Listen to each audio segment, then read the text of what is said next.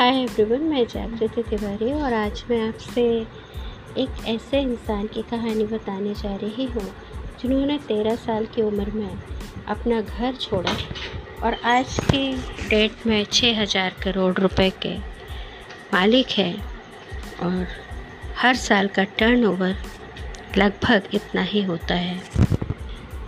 वो हैं। इसके पहले कि मैं इनको बारे में कुछ बताऊँ। उसके पहले मैं ये बताना चाहती हूँ कि एक तरफ़ देश के इंजीनियर और डॉक्टरों को नौकरी नहीं मिल रही, वहीं दूसरी तरफ़ पढ़ाई बीच में ही छोड़कर इंसान अरबपति भी बन जाता है। गुजरात के इस शख्स ने ऐसा ही कुछ किया जिसकी वो सोच भी नहीं सकता था। तमाम बाधाओं को पार करते हुए वो नई पीढ़ी के प्रेरणा स्रोत बने।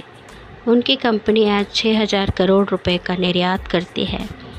और भारत में सबसे खुश कर्मचारी इसी कंपनी के हैं, क्योंकि इन्हें बोनस में फ्लैट, कार और ज्वेलरी मिलते हैं।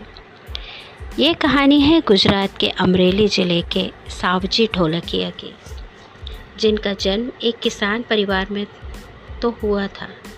और वो जिस इलाके में रहते थे, वो हमेशा वहाँ सूखा पड़ा रहता था। पिता मुश्किल अपने परिवार का भार, भरण पोषण करते। बचपन घोर गरीबी में।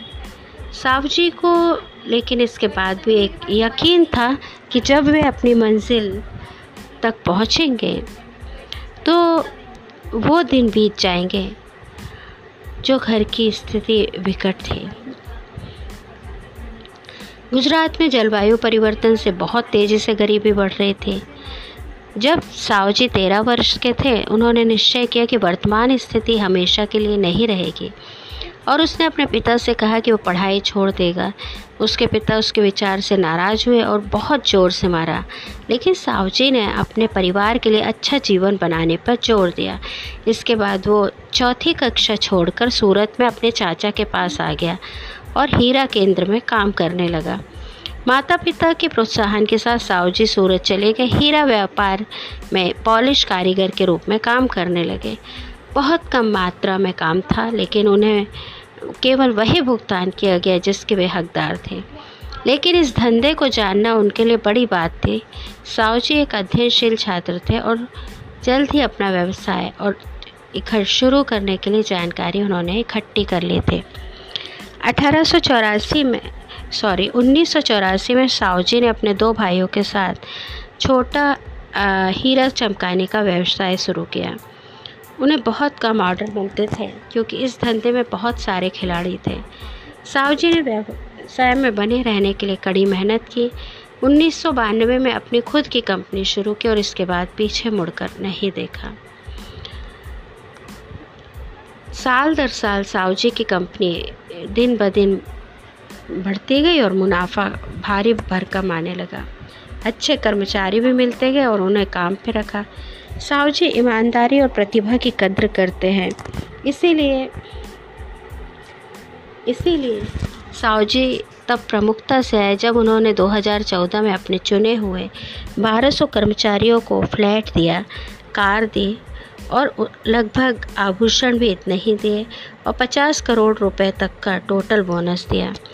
सावजी का मानना है कि आपकी टीम आपके बड़े लक्ष्यों को हासिल करने में मदद करती है, इसलिए उन्हें मुनाफे का उचित हिस्सा मिलना चाहिए।